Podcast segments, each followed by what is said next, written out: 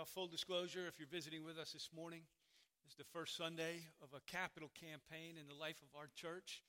Uh, we have been on this hill for almost 50 years. We have maxed it out. God has given us uh, 25 acres out uh, on Hixson Pike, and uh, we are, as we saw, the groundbreaking picnic is one of the things you can sign up for in the bulletin. We intend to break ground in a couple of weeks. And uh, over the next four weeks, we are spending some time together uh, seeking God, uh, listening, seeking, and asking Him what He wants to do through us in regards to um, funding this whole process. In your bulletin, there is a, a handout, uh, a little insert. I'm going to say there's going to be one of those there in the next four weeks, just ways to prompt your thinking as you pray, as you think, as you ask God. I, I would encourage you to be in the, still in the stage of asking, that over these next few weeks to say, God, what do you want me to do? You know, capital campaigns, as I said, i i think I've only been semi part of one in my, my whole life. And, and it's one of those things that I know different people, when you hear that, we have different emotional responses. And it's not always positive. But I, I would suggest to you that in the course of this, God is doing something in the life of our church. He is doing something in the life of our community. He is doing something in the life and for the lives of our children and the generations that come. Uh, it's an exciting thing. And I hope as we spend some weeks just thinking about it, that you will be open to believe that God has something to teach you, that God has ways He wants to stir and stretch you, that, that this is a process that has happened in the life of God's people throughout history and time, and that it is a time still when God is at work. And we have to ask ourselves why it is we shy away from such times. Jesus says a man can't love both God and money. And I, I, I suspect, at least in my own heart and those feelings there, that it is, it is that rivalry that makes us shy away from a time when, when God wants to speak to us about our money. This morning we are in Exodus chapter 25, verses 1 through 8. The building of the tabernacle in the life of Israel. Hear then the word of God. The Lord said to Moses, Will you speak to the people of Israel, to my people? That they may take for me a contribution from every man whose heart moves him, and you shall receive the contribution for me.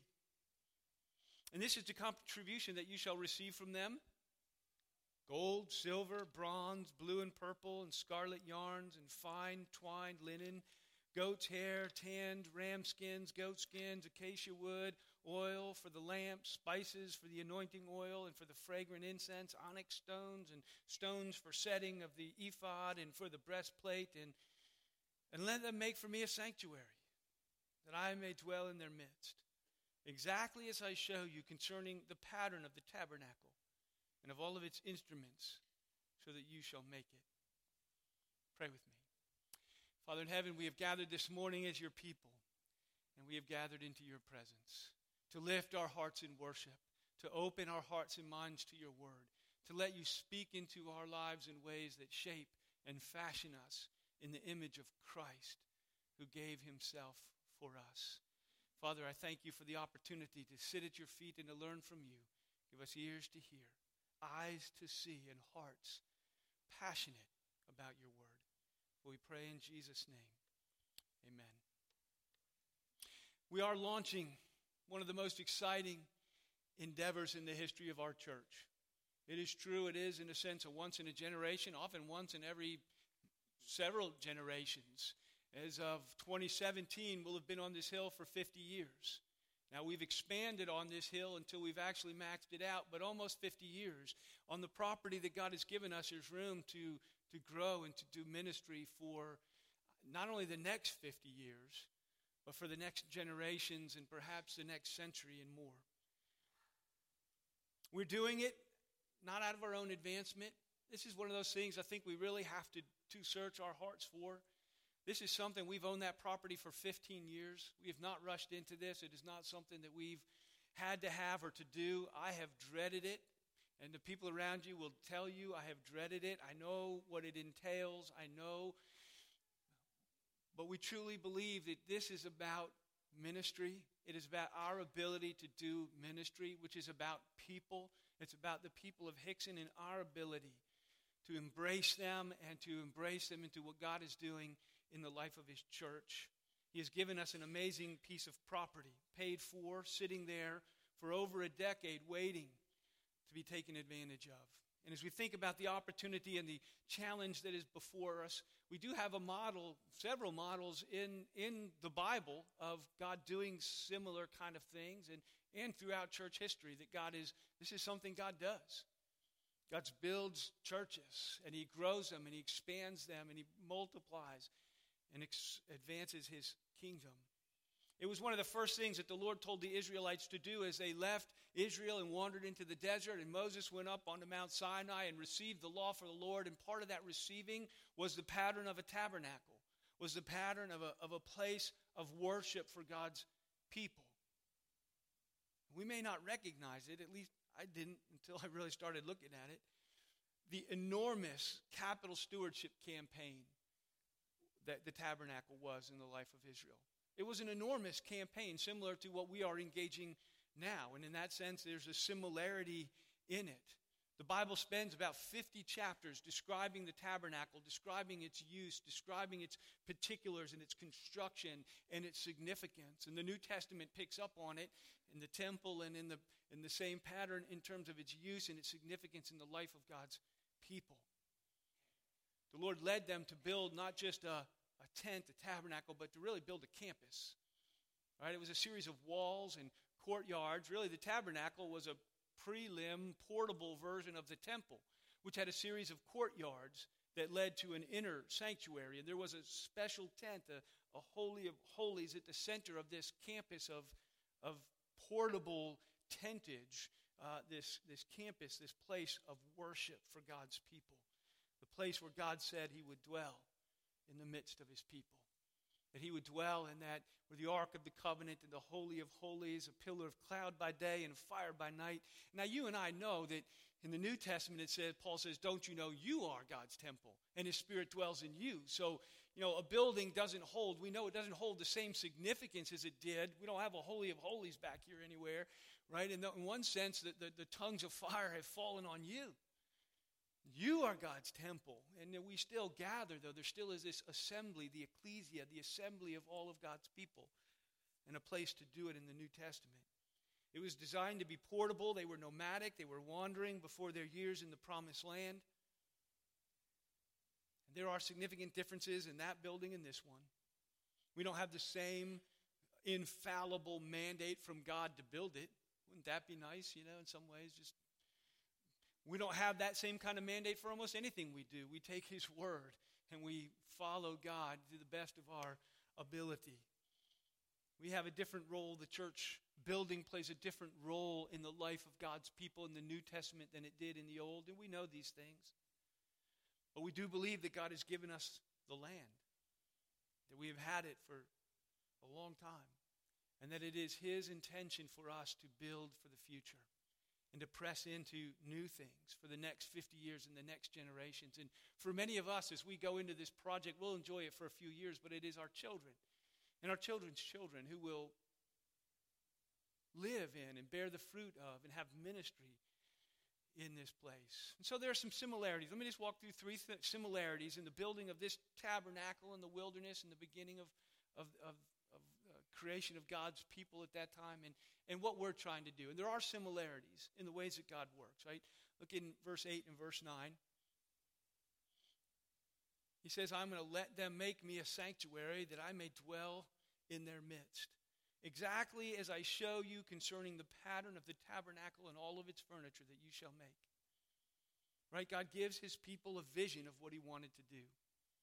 Now, again, this is a really infallible clear vision. He outlines, we said some 50 chapters are spent in him outlining this is how tall it will be, this is how wide it will be, this is how the dimensions of this, this is the material you will use for this. You will make this of wood and you will overlay it in gold and you will create these and you will do. And there's a there's a there's a, an exact pattern that he gives, but he gives his people a vision and he says, here's what we're going to build as a center of worship in the life of the community, and it will be a symbol, or more than a symbol in the life of old Israel, of my presence with my people. And He's given us, we believe, vision. And I believe that throughout history, God hasn't stopped leading and guiding and giving His people a vision of the future.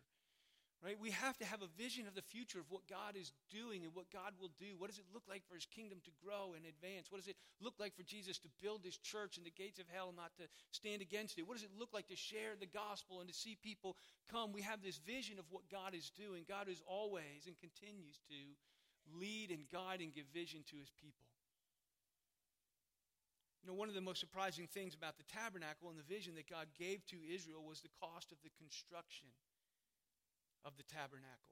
How much it was going to cost to, to build this. It was a portable tent, we would say, a portable thing, but it was no ordinary tent. If I were to ask you just to, in your head to come up with a figure, what do you think it would if we were to build a replica of this according to the pattern given in the Bible, and we built that on our property, just a replica of what they did, do you know how much that would cost? You'd, you'd have to sit down with a calculator and some history books and figure out how much a talent is. Um, in, in Exodus 38 24, just a few chapters after this, we're told that they used more than 29 talents of gold. So that's one material, because they used a, whole, you saw the list of materials, right? Go, 29 talents of gold, and we know that talent is a weight of measure. In the New Testament, the parable of the talents, when they gave one talent or two talents or three talents, he gave them a certain amount of gold or precious metal. It was a weight. And so when it says they used 29 talents of gold, I just need to tell you that's a lot of gold. It's a lot of gold.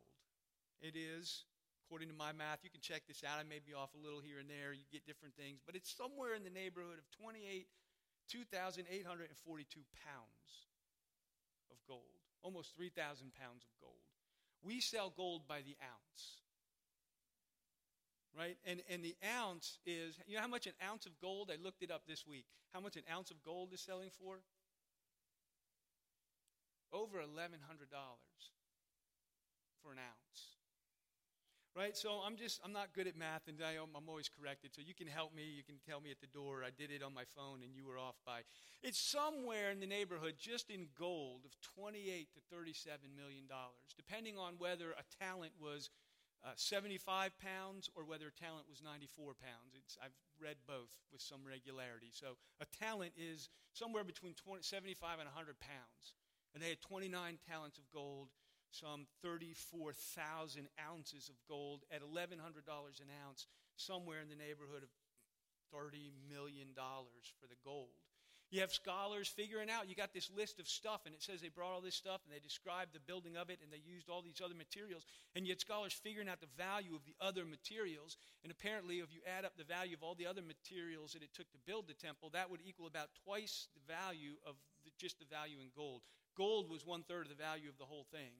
And the, and the rest of the materials added up to about double that. So you're looking at a project five tons of silver, four tons of brass jewels, wood, cloth, no small vision that God has given to Israel.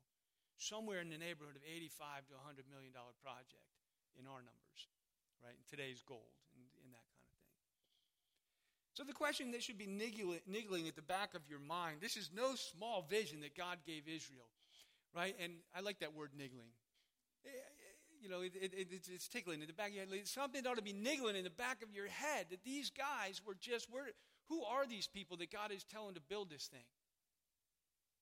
How long have they been out of Egypt? This is a bunch of ex slaves, not three generations down the road of prosperity. These are ex slaves who just walked out of, out of Egypt and into the wandering when Moses goes up and gets this vision from God to build this temple. And I mean, it's pretty daunting task for a bunch of ex slaves. Where would those kind of resources come from? And, and I have to tell you, it's one of the reasons I dreaded a project like this. I mean, not only the amount of work and what it would do to my life, but, but the other was the, the resources that it would take. I mean, it's a big vision to do something like this. And I know that sometimes you feel that. Where does the resources like that come from? Where did God's people get them? How can we launch into this kind of a project? Where will it come from? How does God do it?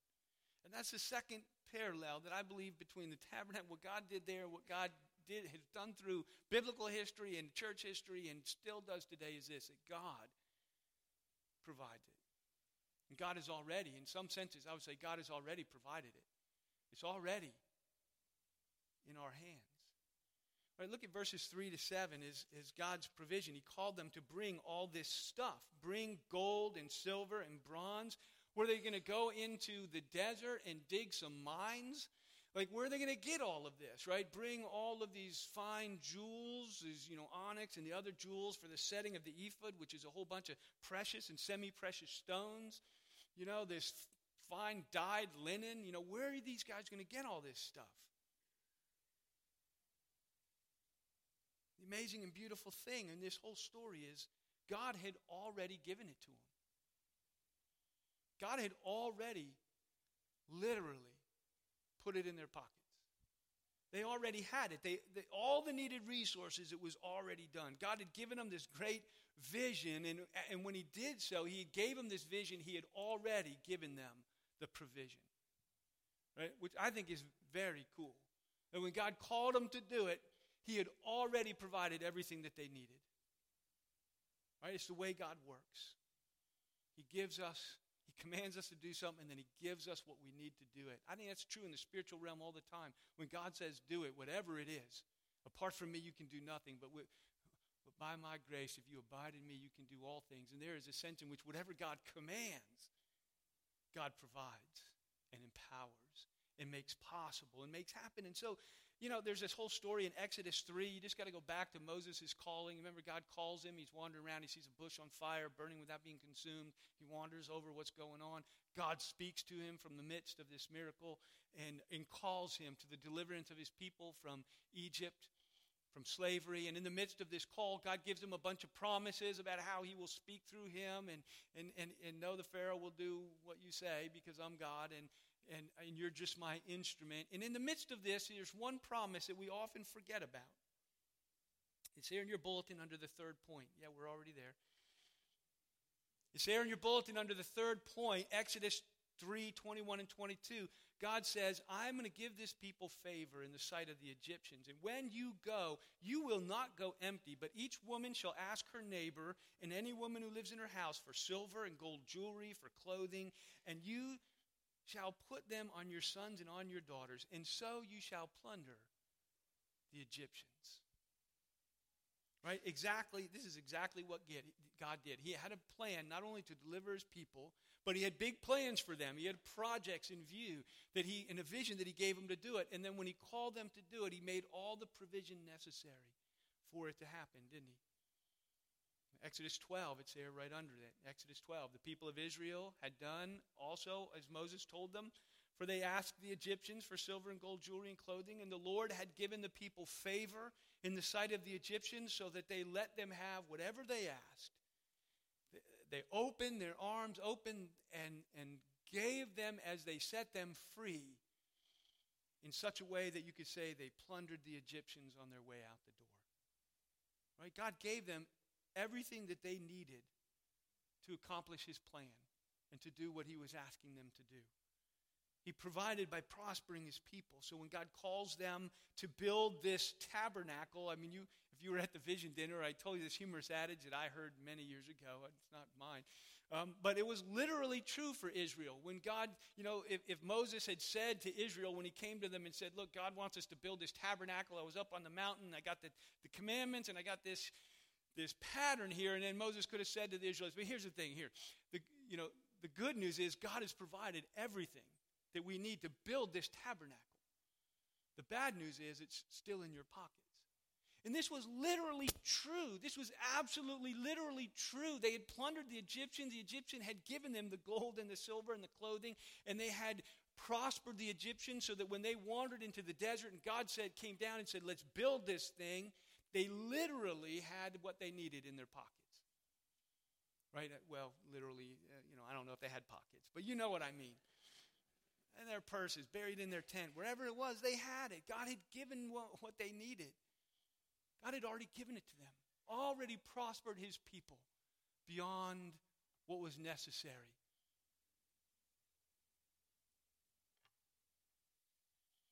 This is a foundational truth in the life of every believer. The Lord prospers us. And it is through God's favor that we acquire the resources of the world. Right? We see it so plainly in the life of Israel at this moment. It is God who prospers us. It is, it is God who gives us favor and allows us to acquire the resources of the world. I mean, in, in Israel's case, it was literally given to them by the Egyptians. But in our case, it's still true. And the Bible says this over and over something that we, as we work and labor and make money, and this is one of the reasons we don't like to talk about it much, like this is my money, you know, and that, you know, that negative feel of the church and, you know, the people on TV who are always asking for money. All they want is your money. And there's this, you know, and I understand that. There, there, there is a sleaziness to some of what goes on in the name of Christ. But here's the other thing. And, and you've heard me say this before. Jesus talked more about money than any other topic in the Bible. You know that? More than about heaven, more than about hell. Jesus talked about money and wealth and stuff whether it's the parable and the, uh, the, the, widow's mite in that story, the rich, the foolish, a rich man, you know, the rich man in Lazarus, to the couple different versions of the parables of the talents, to, and the list goes on. The rich fool who built barns, and Jesus talked so much, more, more about it than almost any other topic. So here's the thing that, that there's a sleazy way to be about money, and I understand that. And God help us and save us. But if you do not preach and understand money faithfully, there's a sleaziness about that too. Because if G- how can we follow Jesus and not talk about what Jesus talked about? How can, how can we hear Jesus say you cannot serve both God and money, and then but we're not going to talk about money because it makes me uncomfortable? That's why Jesus talked about it. That is why Jesus talked about it, because it made people uncomfortable. It called them, it called them to worship one God. And, and, and the number one rival in the human heart for our worship, at least the way I read the New Testament, is you can't worship both God and money. You got to pick. And the one will serve the other. If you, if you worship God, your money will serve that. But if you worship money, you know, then God is the one who gives it to you. And He's just your, right? He's just the one who, who serves me by making me prosper so I can live a certain kind of a lifestyle right? God serves me and my prosperity rather than the other way around, where God prospers me and what I have and who I am serves him. Seek first, therefore, the kingdom of God and his righteousness. And all these other things that you worry about that your money pays for, God takes care of and provides our needs. This is a foundational truth. The Lord prospers us. He favors us. He gives us the ability to require. There, Deuteronomy 8, under the last verse there, he says this Beware unless you say in your heart, and we're still in the Pentateuch, we're still our, way into the promised land. He's already prospered them, and he's warning them, even as he's already plundered the Egyptians on their behalf, and as he's sending them into the promised land flowing with milk and honey, he says, You're going to build houses, plant grapevines, you're going to prosper, and forget about me. And here's the danger. He says, Beware lest you say in your heart, My power and might in my hand has gotten me this wealth. Don't we think that way? I, I worked hard. I thought it out. I figured it out. I, I, I produced it. I did it. We have this certain, that's why we don't want to talk about money. It's mine.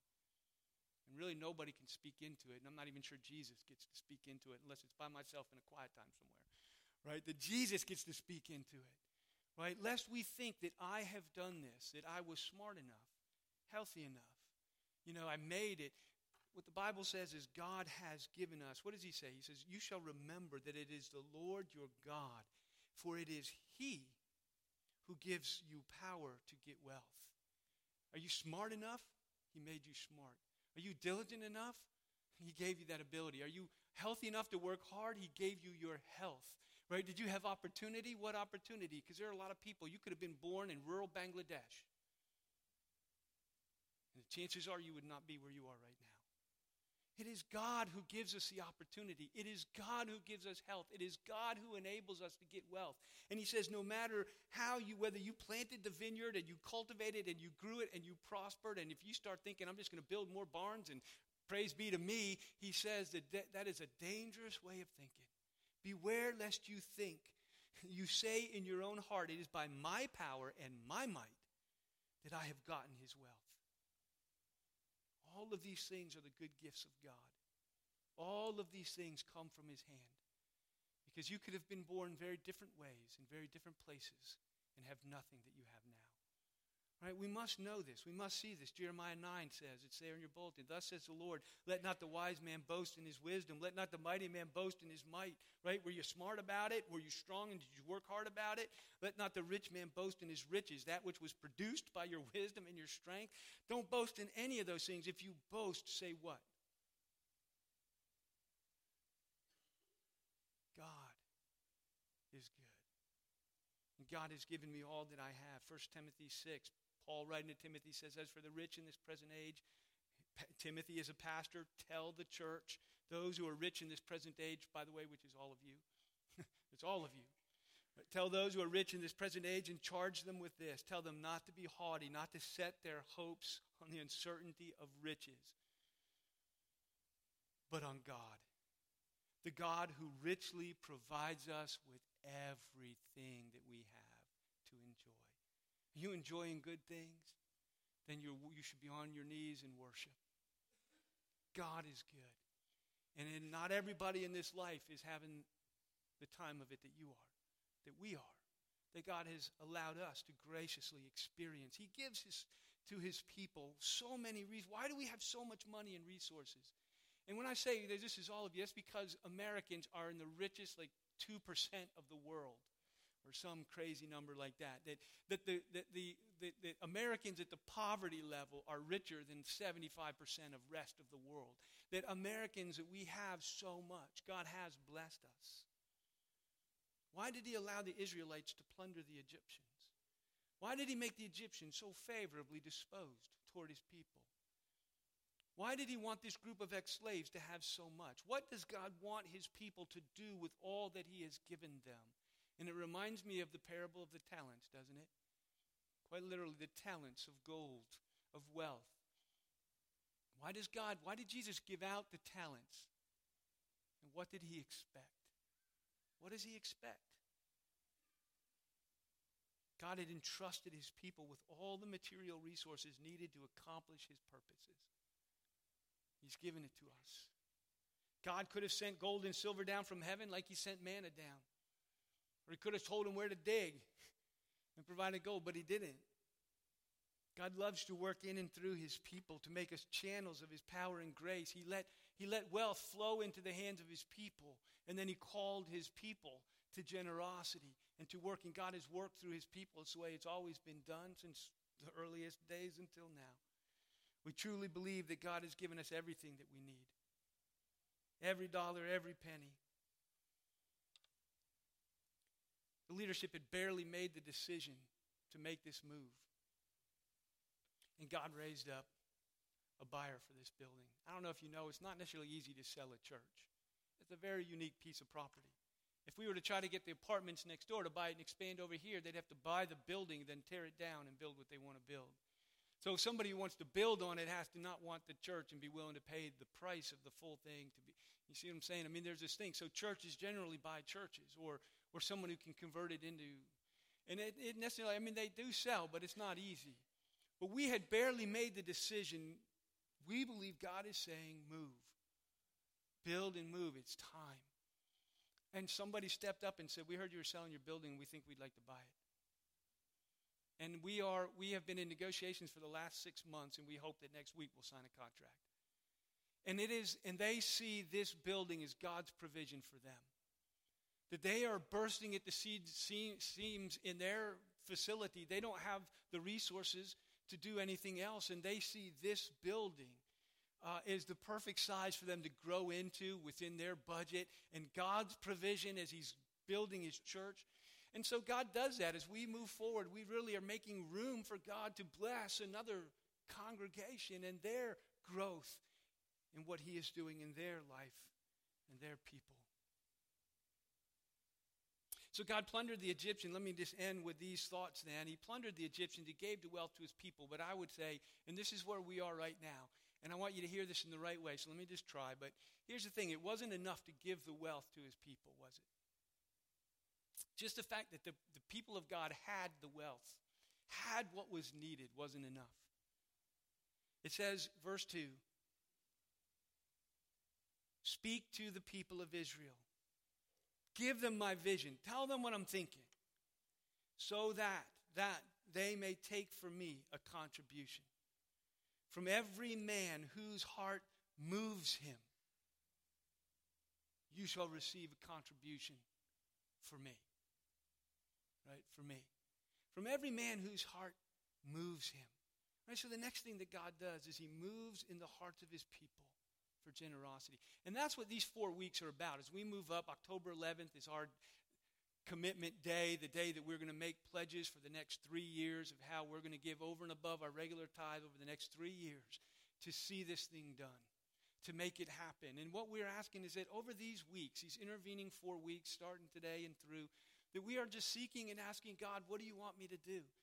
You know, we might think, I can do this much, and I may have even started thinking this much. But as you pray and to seek, God sometimes will stretch us. God sometimes, who knows what God will do? Do you believe that God can? I, God surprises me all the time. He surprises me about me all the time. And all we are asking is for you not to be open to us, but to be open to God. To be on your knees and say, God, what do you want to do? What are you asking me to do? Exodus 35, it's there in your bulletin under the last point. It says, This is the thing that the Lord has commanded. Take from among you a contribution for the Lord, and whoever is of a generous heart, let him bring the Lord's contribution gold, silver, and bronze. And it says, And they came, everyone whose heart was stirred, everyone whose spirit moved him. They brought the Lord's contribution to be used. So they came, both men and women, and all were of a willing heart. They brought brooches and earrings and signet rings and armlets, all sorts of objects. And every man made a dedicated offering of gold of their wealth to God. What a beautiful passage. We don't want anything different. We want to see God work in the hearts of his people, right? Look at the words like of a generous heart. Their hearts were stirred, their spirits were moved, their hearts were willing. They dedicated an offering freely and joyfully. Jesus says God loves a cheerful giver. And my friends, we are not interested in manipulation. The leadership here, we're not interested in manipulating you or twisting your arms or making you do something. We are simply saying between you and God, Pray for this to happen to you. Right? I mean, don't you want to be that person? The person where God is moving, where He's making our hearts willing, where He is uh, stirring and moving us, and, and He is accomplishing His good purposes and His plan because, because God's people in and through us, His will is done. I, I want God to give me a willing heart, to be a cheerful giver. In Exodus 36, this didn't make your bulletin. 36, verses 3 and 5, the end of this process. Exodus 36. He says, the workmen said this They keep bringing free will offerings every morning, so that all the craftsmen had to say to Moses, The people bring much more than enough for doing this work than the Lord has commanded. And Moses had to tell the people to stop bringing gold, to stop giving your wealth because we've got too much. Can you imagine? I'm trying to imagine.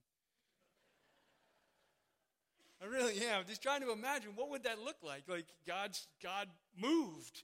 Hearts and spirits were made willing, and it says they kept coming every day. They brought more. Maybe they brought some yesterday, but overnight God said, you know what? Give them those earrings too. And they came back and they just kept giving, and it says until the workmen had to say, too much.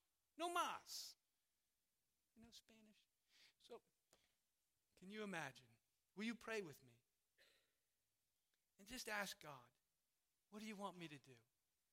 How do you want to stretch me? What sacrifice do I need to make? How do I need to seek first the kingdom of God and your righteousness and let you add all these other things unto me and to, to let you stretch me? We're like the Israelites. We're a people set free by the grace of God who are have plundered, in a sense, the Egyptians. We are blessed beyond measure, not just materially, but spiritually. God has given us everything. That's the underlying thing. God has given us everything. And all He is, in a sense, asking is us to know Him and love Him and be like Him and participate with Him as stewards of all the good things He has given. Pray with me. Father in heaven, we thank you that you are so good and so gracious. We have so much. We don't even know how much we have. We do not know how wealthy we are on the scale of this world. But I pray, Father, for us as a church, as we press into these weeks ahead, that you would just make us open to the move of your Spirit, open to what you would say, open to what you would do, open to your calling, and that you would enable us to answer the call, to do only what you want us to do. These things we ask and pray in Jesus' name. Amen.